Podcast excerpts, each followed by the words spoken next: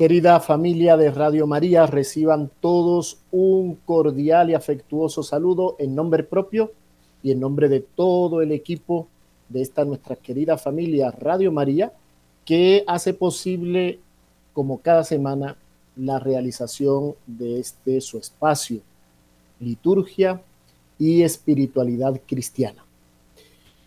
Hoy es un día muy especial, dicen en mi tierra aquello de Tres jueves hay en el año que relucen más que el sol. Jueves Santo, Corpus Christi y el día de la ascensión. Hoy celebramos la ascensión de nuestro Señor a los cielos, como nos prometió. Partiré a los cielos. Y la fiesta de la ascensión, con ella concluye el tiempo pascual y nos da pie a la preparación próxima para la celebración de la fiesta de Pentecostés. El Espíritu Santo, en forma de lenguas de fuego, desciende sobre los apóstoles y la iglesia comienza su labor apostólica, su labor pública. Por tanto, el día de hoy, dar gracias a Dios. Nuestro Señor nos abre las puertas del cielo Allá debemos de tener nuestros ojos, nuestros pies siempre sobre la tierra, nuestro corazón en el sagrario y nuestros ojos siempre puestos en el cielo. Nuestro Señor nos abrió las puertas del cielo y para el cielo hemos sido creados. Y durante este tiempo que nos queda para llegar, a, para llegar allá, la liturgia nos ofrece a través de su año litúrgico los diferentes eh, momentos eh, que nos hacen contemplar el misterio de la redención, de la redención, del nacimiento redentor, de la consumación de la redención de Cristo en cruz, de su ascensión a los cielos y de la continuidad de la obra redentora por Cristo realizada en la cruz y perpetuada en el tiempo gracias a la iglesia, la iglesia católica a la cual somos insertados gracias a las aguas bautismales. Pues bien, tres jueves hay en el año que relucen más que el sol y, hoy, hoy yo miro por aquí por la ventanita y gracias a Dios sí tenemos solecito. Hemos tenido unos días de, de frío, pero ya hoy el sol viene y vuelve a alumbrarnos y vuelve a calentar. Así que continuamos el día de hoy con la temática que venimos desarrollando eh, acerca de la Eucaristía, eh, abordando un tanto el, el aspecto sacrificial de la Eucaristía. Recordemos que en la Eucaristía encontramos eh, dos aspectos, el aspecto sacramental, es decir, la Eucaristía como sacramento y como tal, la Eucaristía como sacramento se confecciona ¿eh? en la celebración del santo sacrificio del altar y la iglesia, eh, perdón, y la Eucaristía como sacrificio, sacrificio en el que Cristo se inmola en la cruz. Esa inmolación que Cristo realiza en la cruz de una vez y por todas es adelantada en el tiempo, pero formalizada real y sustancialmente en la cena del jueves santo. Se prefigura, ¿no? Y se da luego continuidad en la celebración de la Santa Misa. Eh, de ahí que sea muy importante tener en cuenta la expresión de nuestro Señor. Haced esto. En aquel jueves santo, en aquel cenáculo, nuestro Señor esa noche en que deseó ardientemente celebrar esa Pascua, la nueva Pascua, con sus apóstoles, instituye el sacramento de la Eucaristía y de igual modo el sacramento del orden sacerdotal en sus apóstoles. ¿Para qué? Para que el sacrificio eucarístico se perpetúe en el tiempo. ¿Mm? Pues bien, es importante que reafirmemos, reafirmemos eh, el aspecto sacrificial de la Eucaristía. Como bien sabemos, en el siglo XVI, eh, Lutero se lanza eh, con su reforma, la reforma protestante, la revolución protestante, que no solo tuvo una connotación religiosa, sino que incendió, incendió el orbe católico, incendió el orbe católico. De ahí que eh, Carlos V se viese la necesidad de solicitar al Santo Padre la celebración de un concilio, que fue el concilio de Trento, ya que en aquella época, ¿cierto? Estamos hablando del Renacimiento, siglo XVI, la iglesia y el Estado, eh, digamos, eran los dos poderes temporales y andaban de la mano. Eh, el Sacro Imperio Hispano del momento, eh, regido por, por Carlos V, Carlos I de España y V de Alemania, abarcaba una gran parte de lo que hoy conocemos como Europa, y en particular abarcaba lo que era Germania, lo que es eh, Alemania, Austria, etc. Y la América Latina. Entonces, claro, eh, los eh, diferentes príncipes ven en la reforma protestante, diversos príncipes particularmente de lo que hoy es la Alemania del Norte, ven en la reforma protestante una posibilidad de desvincularse de la autoridad del emperador, de la autoridad del emperador. Y es por ello que se confrontan y se confrontan de manera bélica. Carlos V buscó, eh, buscó una, solución, ¿no? una solución adecuada eh, y por la vía de, por la vía de, de la conciliación, hasta que en 1555 se firma la paz de Augsburg y eh, según esta paz, cada príncipe, particularmente alemán, podía profesar la religión que quisiera sin que el emperador pues lo pudiese impedir. Ahora bien, todos los vasallos de un noble, de esos nobles tenían que tener la misma religión. Entonces, eh, así como que concluyó ¿no? el, deseo imperante de Carlos V de mantener la unidad religiosa en sus dominios. Pues bien, eso es el aspecto, digamos, muy a grosso modo, ¿no es cierto? El aspecto político, eh, volvemos y decimos, la reforma protestante incendia, incendia el imperio y, lo, los, resquebraja, los parte en dos, porque la unidad, digamos, social se fundamentaba igualmente en la unidad de la fe. Ese es el concepto de cristiandad que hoy eh, se ha perdido completamente. Y de la civilización, no de la sociedad, sino de la civilización, la civilización cristiana que ha sido desde sus inicios eh, fuente de desarrollo humano integral. Entonces, eh, eso por una parte.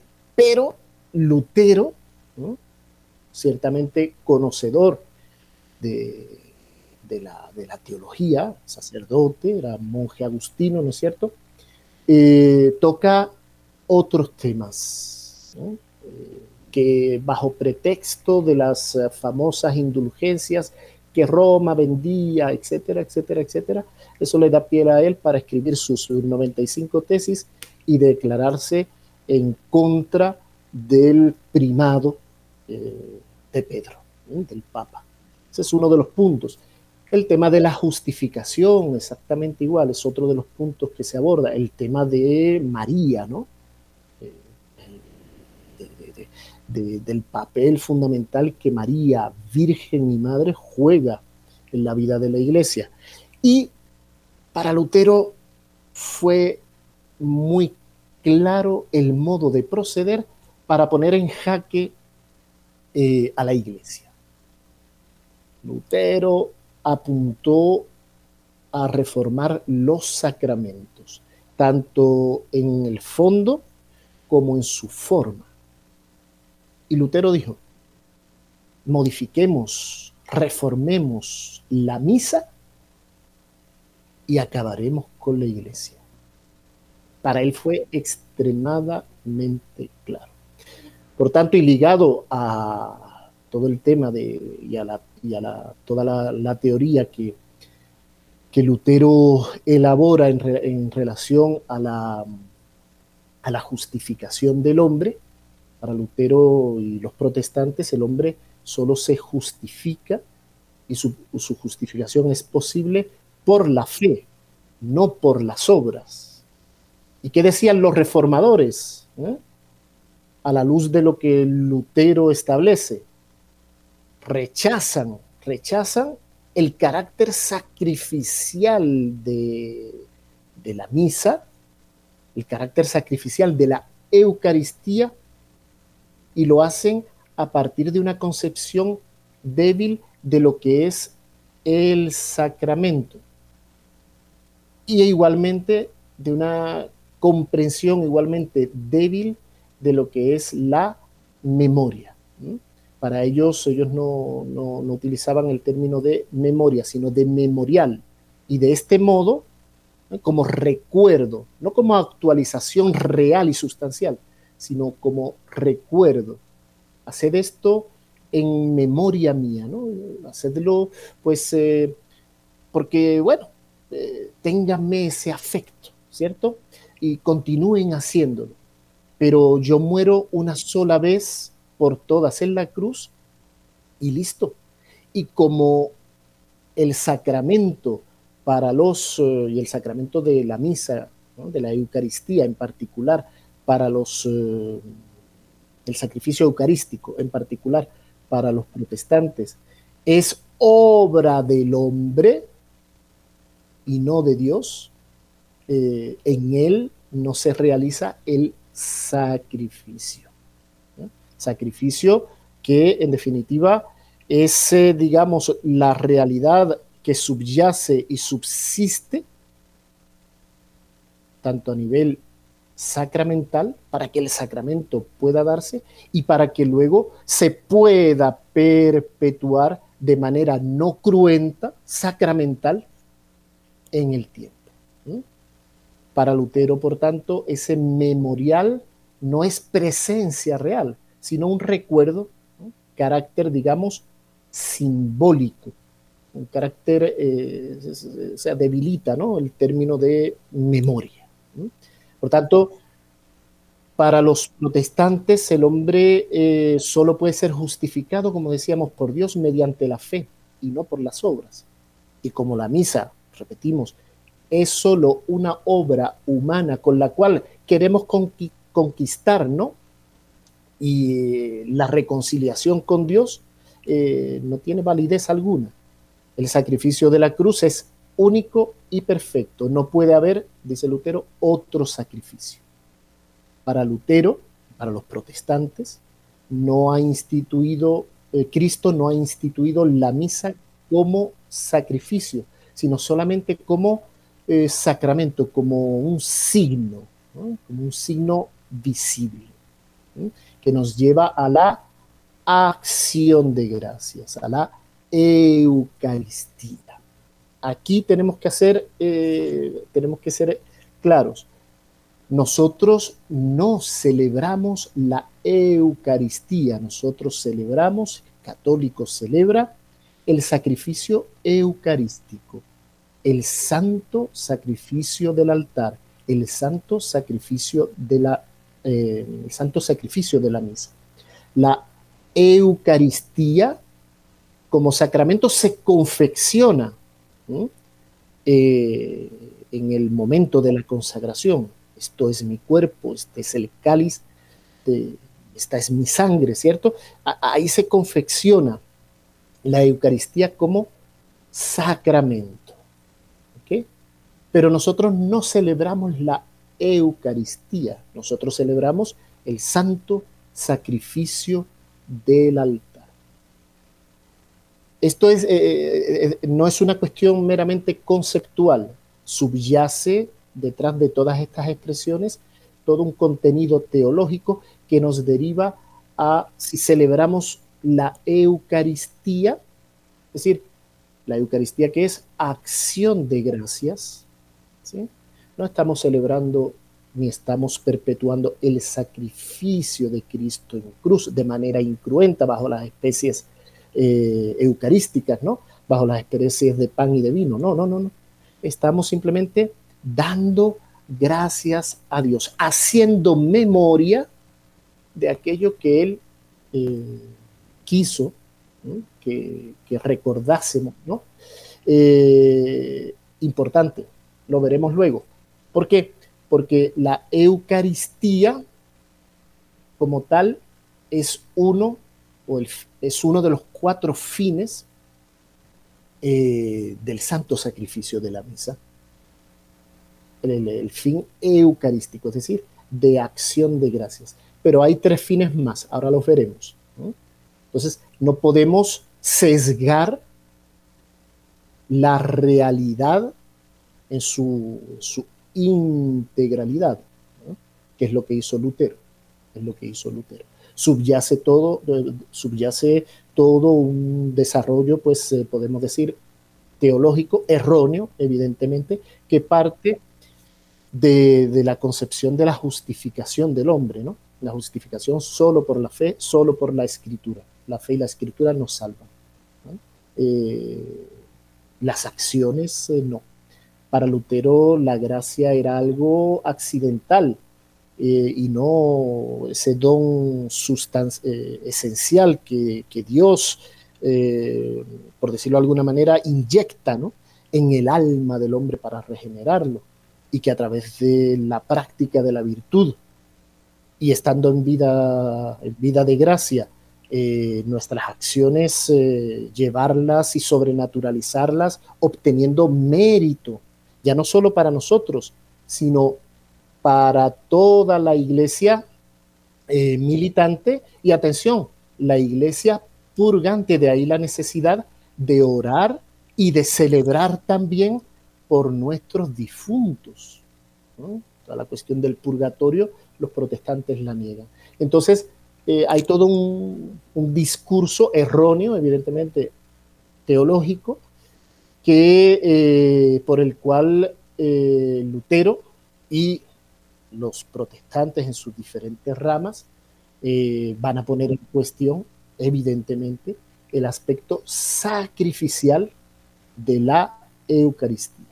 La Iglesia Católica lo mantiene, lo mantiene. Bien, como decimos, Carlos V, que se encuentra frente a esta situación, ah, frente a esta situación de orden político y al mismo tiempo de orden moral, espiritual y teológico, solicita la celebración de un concilio. ha sido el concilio que ha marcado todo el desarrollo eh, de la iglesia en su conjunto, a nivel disciplinar y a nivel teológico, desde el Renacimiento, desde el siglo XVI hasta nuestros días. Y es el concilio de Trento. Pues bien, el concilio de Trento en su sesión 22 hace una afirmación eh, general.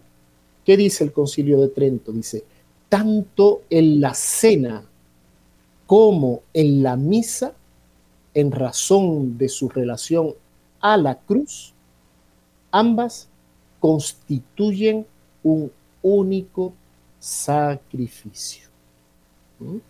Ese banquete pascual eh, no puede comprenderse sin su relación a la cruz, al sacrificio de la cruz. Dice el concilio de Trento, dice, Cristo en el momento de la institución, es decir, el jueves santo, iba a ofrecerse a Dios Padre sobre la cruz. La noche en la que fue entregado, ofrece su cuerpo y su sangre al Padre, pero de manera no cruenta. Por el rito prefigurativo de la institución, jueves santo, banquete pascual, Cristo representa la ofrenda, y atención, este representa quiere decir la hace real y sustancialmente presente de nuevo. Pues bien, Cristo, eh, el día de la institución, la noche del jueves santo, por el rito prefigurativo de la institución, representa la ofrenda que realizaría en la cruz. Esto hecho, y por este hecho, Cristo instituye aquel rito, y recordemos los dos niveles de ritualidad, el nivel esencial, que es el que Cristo propiamente instituyó, y luego el, eh, el nivel ritual secundario, ¿no es cierto? Que es todo el conjunto de ritos que vienen como a eh, revestir el acto esencial de Cristo y expresar fielmente lo que Cristo instituyó, aquello que se celebra. Importante, pues bien, esto hecho, Cristo instituye aquel rito esencial, ¿no es cierto?, que debía ser renovado, es decir, hecho de nuevo por la iglesia, sacrificio sacramental, es decir, no cruento, bajo las especies de pan y de vino, conmemorativo, donde se, donde se hace memoria. Se vuelve nuevamente a actualizar la única pasión redentora. Continúa el concilio de Trento diciendo, fíjense la contundencia del concilio de Trento contra eh, la herejía protestante, la herejía protestante que vuelvo y digo, no ponía solo en vilo la unidad de la iglesia, sino que ponía igualmente en vilo la unidad de la cristiandad, de la civilización cristiana. Lutero no es, eh, no es ahí nuestro buen amigo, nuestro hermano mayor en la fe o nuestro hermano separado en la fe. Lutero, hay tela que cortar. Fíjense con la, con la fuerza que el concilio de Trento se afirma. Continúa, por tanto, Trento, dice, tras su inmolación en la cruz, por la efusión de su sangre, Cristo continúa inmolándose en y por la iglesia a través del sacerdocio bajo los signos visibles de pan y de vino. Es el sacrificio eucarístico, el santo sacrificio del altar. Pues bien, bajo los signos visibles de pan y vino en el, en el rito por él instituido y realizado en el altar en memoria, término eh, fuerte, ¿no es cierto? Ya lo hemos dicho, de su paso al Padre. Sin embargo, en la misa, Cristo actúa por la iglesia y por los sacerdotes. De ahí que, importante retener esto. Entre la cena y la misa toma lugar el sacrificio cruento al cual se refieren en tanto que signos sacramentales, tanto la cena como la misa, ¿no es cierto? En la misa se da continuidad al sacrificio eucarístico que se prefigura en el momento de la institución. Démonos cuenta cómo eh, la acción sacrificial de Cristo en cruz subyace en ambos momentos. Es decir, no se puede, no se puede considerar por aparte. Hay un continuo, un continuo en la acción de Cristo en un primer momento, de él mismo, así en persona, ¿cierto? Y de él mismo, luego perpetuado en su cuerpo místico, que es la iglesia, perpetuado, perpetuada su acción, ¿no? En su cuerpo místico, que es la iglesia. Por eso dice, en la misa Cristo actúa por la iglesia y por los sacerdotes. Bien. Entre la cena y la misa toma lugar el sacrificio cruento al cual se refieren en tanto que signos sacramentales, los anteriormente dichos. En la cena, prefigurativamente, en la misa, conmemorativamente, es decir, en la cena se adelanta, se prefigura, y en la misa se conmemora, la memoria, es decir, se vuelve a representar, a hacerse presente. ¿eh? La acción se hace presente. Bajo las especies, eso sí, de pan y vino, que son signos sensibles de su inmolación sacramental. Esta es la nueva Pascua. Esta es la nueva Pascua, la expresión que designa al tiempo el sacrificio visible confiado por Cristo a su iglesia y la misma víctima santa se ipsum ad ecclesia immolandum. El mismo se inmola por, por la iglesia, ¿no? A través de la iglesia. Pues bien, la misma víctima santa que la iglesia ofrece bajo las especies eucarísticas. Trento es, de una claridad eh, meridiana. Pasados los siglos, ¿no es cierto? Hay un nuevo concilio, nos situamos en los años 60 del siglo XX y eh, encontramos el Concilio Vaticano II, el cual en su primera, su primera parte, ¿no? en su primera, digamos, abordaje, y en el documento Sacrosantum Concilium eh, aborda todo el tema sacramental desde lo teológico y en su expresión ritual. Y el Concilio Vaticano II define eh, el santo sacrificio del altar de la siguiente manera. Nuestro Salvador en la última cena, la noche en que Él era traicionado, instituyó el sacrificio eucarístico de su cuerpo y de su sangre, con el cual iba a perpetuar por los siglos hasta su vuelta el sacrificio de la cruz y confiar así a su esposa, la iglesia, el memorial de su muerte y resurrección. Sacramento de piedad, signo de unidad, vínculo de caridad, banquete pascual, en el cual se come a Cristo, el alma se llena de gracia y se nos da una prenda de la gloria venidera. Mm, aquí aparecen, por tanto, términos y expresiones que son banquete pascual, previa, previo al sacrificio de Cristo en cruz, memorial, que se actualiza real y sustancialmente de manera no cruenta en el sacrificio de la misa, y el sacrificio de Cristo en cruz. Por tanto, no podemos eh, romper ese continuo, si no, podría, no podría darse. Eh, incluso lógicamente no se puede dar, no se puede comprender la Eucaristía eh, sin su relación sustancial, ontológica, ¿no? sacramental al sacrificio de Cristo en cruz. Por tanto, Vuelvo sobre la definición, aquello que nos dice Trento. Esto lo debemos de mantener con toda serenidad, con toda tranquilidad, pero con claridad.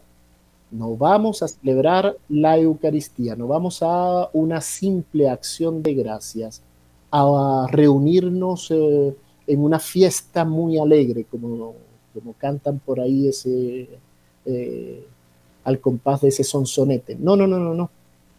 Cuando asistimos a misa, asistimos al santo sacrificio de Cristo en el altar. entre la cena y la misa toma lugar el sacrificio cruento de Cristo, al cual se refieren en tanto que signos sacramentales, la Eucaristía como sacramento y la Santa Misa como sacrificio, como perpetuación del sacrificio de Cristo en cruz. Este aspecto es muy, muy importante. Bien, eh, vamos a hacer una pausa musical y continuamos en el segundo bloque de este nuestro espacio, liturgia y espiritualidad cristiana. Vamos con una pieza musical. Eucarística, claro está, Panis Angelicus, lo interpreta la coral Regina Pacis.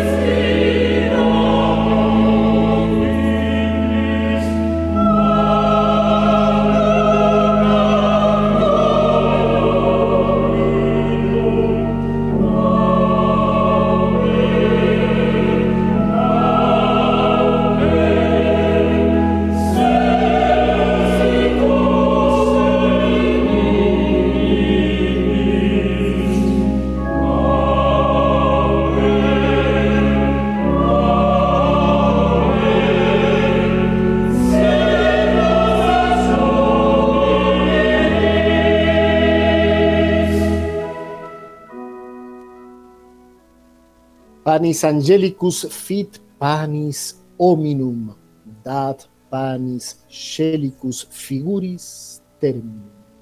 terminum. El pan de los ángeles llega a ser el pan del hombre desterrado sobre esta tierra.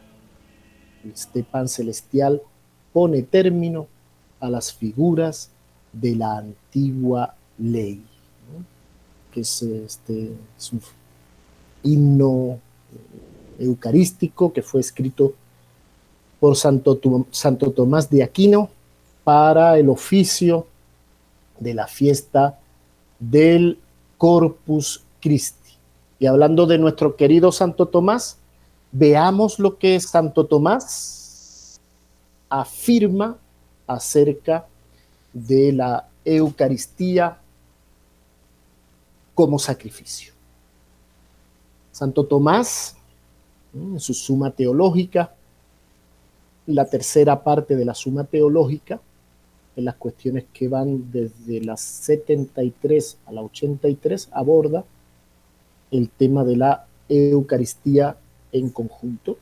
Pues bien, en la cuestión 81, Santo Tomás enseña que el sacrificio eucarístico es imagen representativa del sacrificio de la cruz, en tanto que similitud esencial, esencial, que tiende a devenir identidad con la pasión representada y significada, modo sacramental, de manera que la inmolación sacramental es una con aquella del Calvario por esta conmemorada. Es decir, vuelta a representar, vuelta a eh, poner eh, la realidad. Fíjense bien, el santo sacrificio eucarístico es imagen representativa, representativa, vuelve a hacerse presenta, presente del santo sacrificio de la cruz, en tanto que similitud esencial que tiende a devenir identidad con la pasión de Cristo, representada y significada en la misa. Por tanto, dice Santo Tomás, la Eucaristía, sacrificio y sacramento del cuerpo y de la sangre del Señor es al tiempo imagen representativa de la pasión y del banquete sagrado. ¿Mm? El santo sacrificio es imagen representativa de la pasión y del banquete. El sacrum convivium en el sentido de la tradición patrística, es decir, accio et res santa, acción y, puesta en, la realidad, eh, y puesta en la realidad esa acción santa, ¿no? ¿Y por qué? Porque representa el sacrificio de Cristo en su pasión. Ya entendemos qué queremos decir con el término y el verbo representar. Por tanto, por una parte, representa el sacrificio de Cristo en su pasión, y dos, porque contiene el culto perfecto, en virtud de la ofrenda aplacadora de la justicia divina, el culto perfecto que sólo podía ser ofrecido y llevado a cabo por Cristo. De ahí que Jesucristo sea sacerdote, altar y víctima. De ahí la perfección del culto, es decir, de aquello que se ofrece a Dios porque le es debido. Atención, porque le es debido. Y este debido es un punto importante que debemos de tener muy presente. Y es que la liturgia es el ámbito de Dios. Y Dios tiene derecho absoluto. No podemos eh, conculcar el derecho de Dios. No podemos conculcar. Él lo quiso así y lo hizo así. El hombre, por mucho que ofreciese a Dios, ¿qué le podemos ofrecer a Dios que Dios no nos haya concedido? Bueno, sí, le podemos ofrecer algo, nuestra miseria, y se la debemos ofrecer. Eso es lo que debemos de llevar al altar, nuestra miseria y a pesar de nuestra miseria, nuestras buenas acciones, ponerlas en el momento del ofertorio en manos del sacerdote cuando dice, orate fratres, orad hermanos para que este sacrificio mío y también vuestro, porque estamos hablando de la acción de Cristo y de todo Cristo, es decir, de su iglesia, pero la acción fundamental es de Cristo. Somos miembros del cuerpo místico de Cristo. Pues bien, si algo le podemos ofrecer es nuestra miseria, la tenemos que ofrecer. ¿Qué? Pero eh, si no, ¿qué otra cosa le podemos ofrecer? De ahí que Dios enviara a su propio Hijo, la segunda persona de la Santísima Trinidad, asume la naturaleza humana en el seno virginal de María, mediadora y corredentora, para ganarnos el cielo. Importante. Se contiene el culto perfecto en virtud de la ofrenda aplacadora de la justicia divina, que, que es el mismo Cristo. ¿Qué nos dice igualmente Santo Tomás? Santo Tomás nos dice, a través del misterio sacramental de la inmolación redentora y por la comunión del preciado don de la Eucaristía, tenemos aquello que recibimos, eh, recibimos a Cristo que se nos da eh, como pan de los ángeles, como pan angelical para nutrir nuestras almas y nutrirnos en todo nuestro ser, ¿no es cierto? Pues bien, a través del misterio sacramental de la inmoración redentora y por la comunión del preciado don de la Eucaristía, Dios recibe el honor, la gloria y se reconcilia con el hombre a través de la gracia, siendo la Eucaristía legado seguro de la gloria futura. De la gloria futura. Por tanto, la Eucaristía, y esto es el efecto propio de la Eucaristía como tal, efecto, no fruto, sino efecto, procura la santificación del hombre, presentemos siempre nuestra miseria frente al Santísimo Sacramento, pongamos nuestro corazón eh, humillado y contrito. Cuando nos acercamos al santo sacrificio del altar, pongamos eh, todo nuestro ser en manos del sacerdote, que actúa in persona Christi, es el mismo Cristo el que actúa, como hemos dicho antes. Pues bien, la Eucaristía procura la santificación del hombre. Y atención, los frutos de la redención. Importante tener estos aspectos bien presentes al Espíritu. Bien, ¿cuáles son por tantos, por tanto, los fines de la misa? Como decíamos, no celebramos la Eucaristía, celebramos el sacrificio eucarístico. Atención, que es diferente. La Eucaristía como tal, si la consideramos a nivel sacramental, es Cristo presente bajo las especies eucarísticas del pan y del vino. Listo. Pero cuando decimos vamos a celebrar la Eucaristía, miremos bien que estamos obviando tres de los cuatro fines propios del sacrificio eucarístico. Pues bien, el sacrificio eucarístico tiene cuatro fines. El fin eucarístico, es decir, acción de gracias, dar gracias a Dios por la creación y la redención. El fin latréutico es la alabanza por el cual adoramos a Dios Padre por el Hijo en el Espíritu Santo. Y atención, fin impetratorio. ¿Por qué? Porque por la mediación de Cristo, de la ofrenda perfecta, pedimos a Dios sus dones y sus gracias. Se nos reconcilia. E igualmente el fin propiciatorio, desagraviar a Dios por nuestros pecados. Si nos damos cuenta, estos dos últimos eh, fines están ligados, eh, bueno, los cuatro, ¿no? Pero en particular, estos dos últimos, el impetratorio y el propiciatorio, están ligados al aspecto eh, sacrificial con mayor claridad.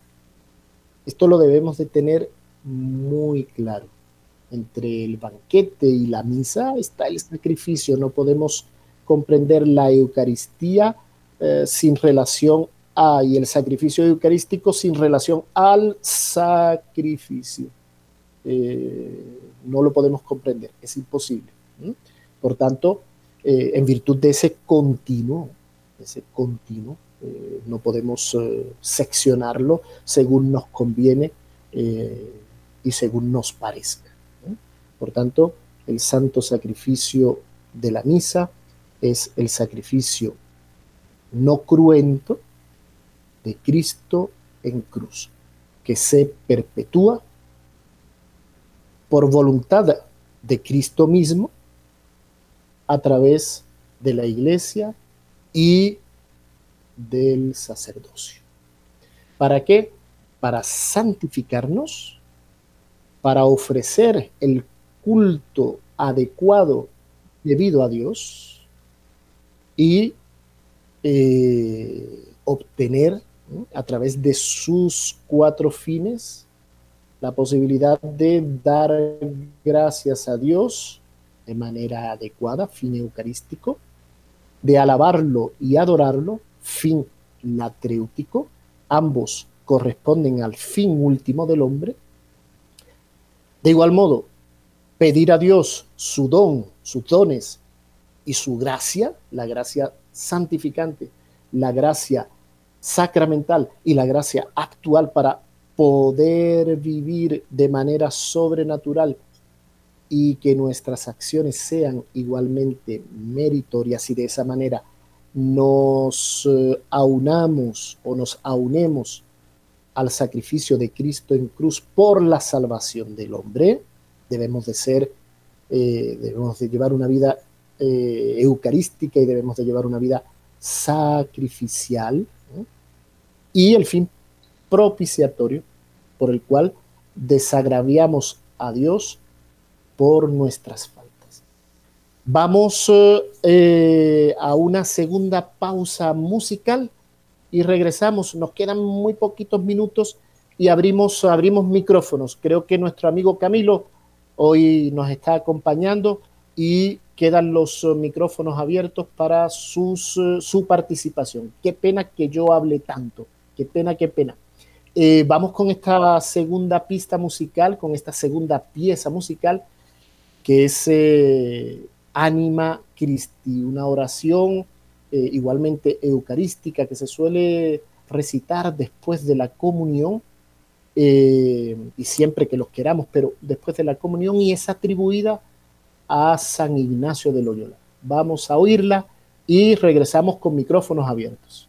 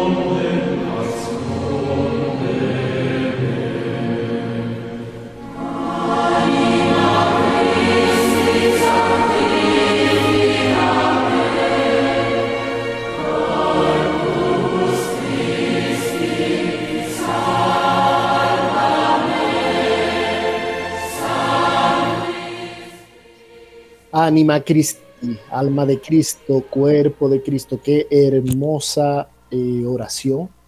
Eh, todos la conocemos, todos la conocemos y si no, la podemos encontrar en nuestros libritos eh, devocionarios o en internet para recitarla siempre, en todo momento y en particular después de la comunión.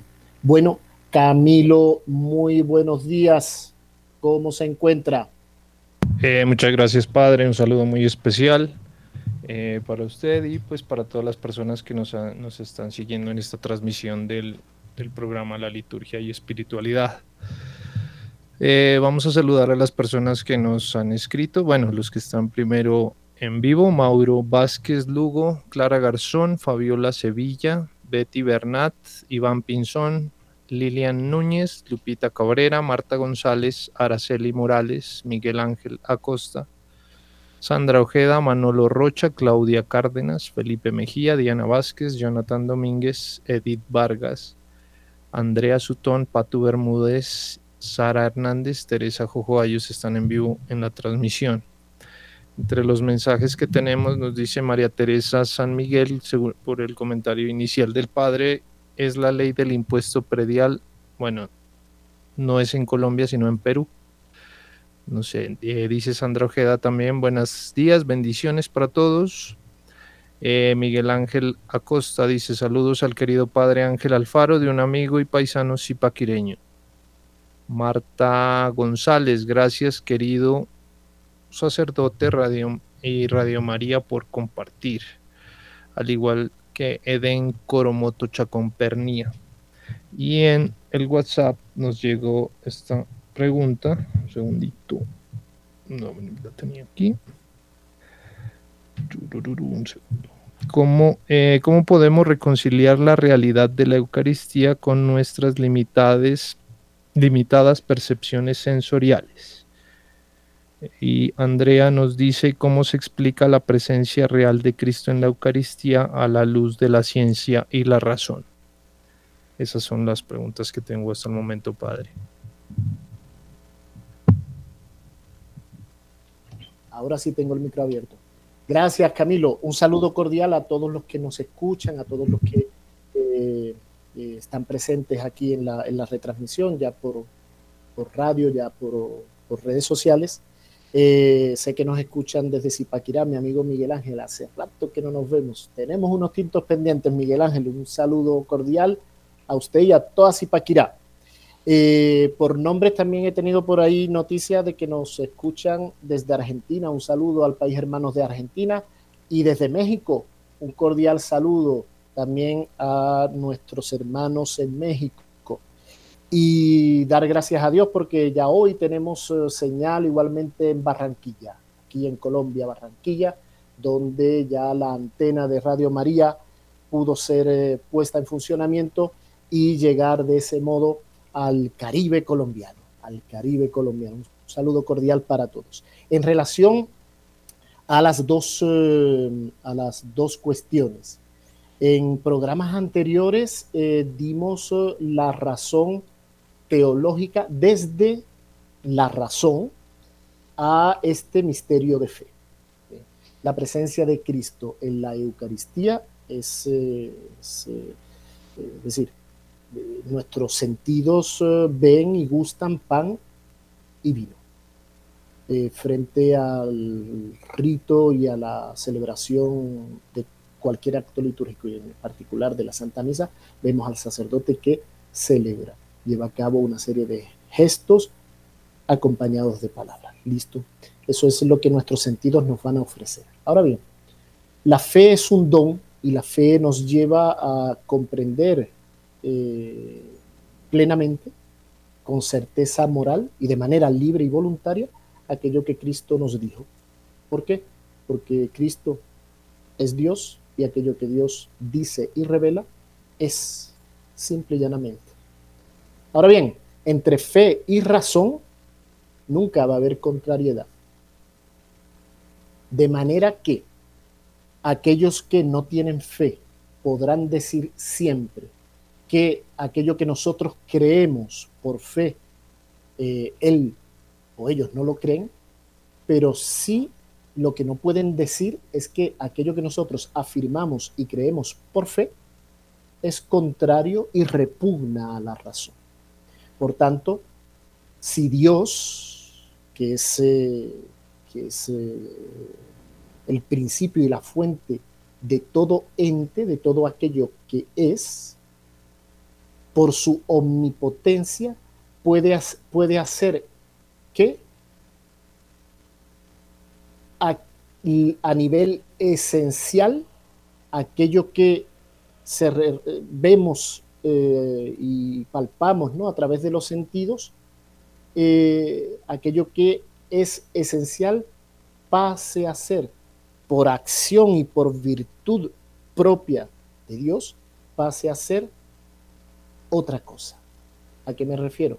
Cuando el sacerdote pronuncia las palabras de la consagración sobre el pan y sobre el vino, el pan y el vino, que son criaturas eh, de Dios, Dios esencialmente y no solo las ha concebido, sino que las ha puesto en el existir, Dios igualmente puede sostener la apariencia y cambiar la esencia.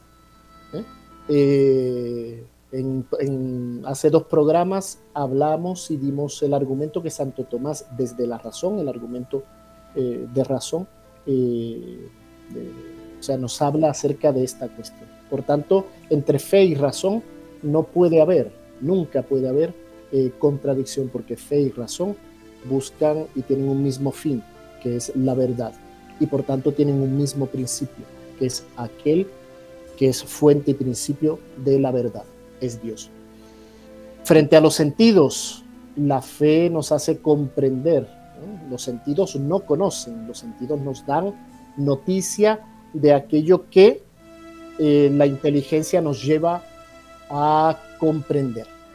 Entonces, eh, pedir la gracia de la humildad y el abandono confiado en la palabra de Dios, porque sabemos que la acción del sacerdote en la Santa Misa eh, no es el sacerdote, es Cristo mismo. Lo desarrollaremos un poco más en la próxima, en el próximo espacio, próximo jueves, porque ya hoy se nos fue el tiempo. Me estoy llevando uno o dos minutos más de tiempo. Me despido, un cordial saludo a todos. Cualquier cuestión la recibo por interno y nos vemos el próximo jueves. Dios los bendiga y guarde siempre. En el nombre del Padre, del Hijo y del Espíritu Santo. Amén.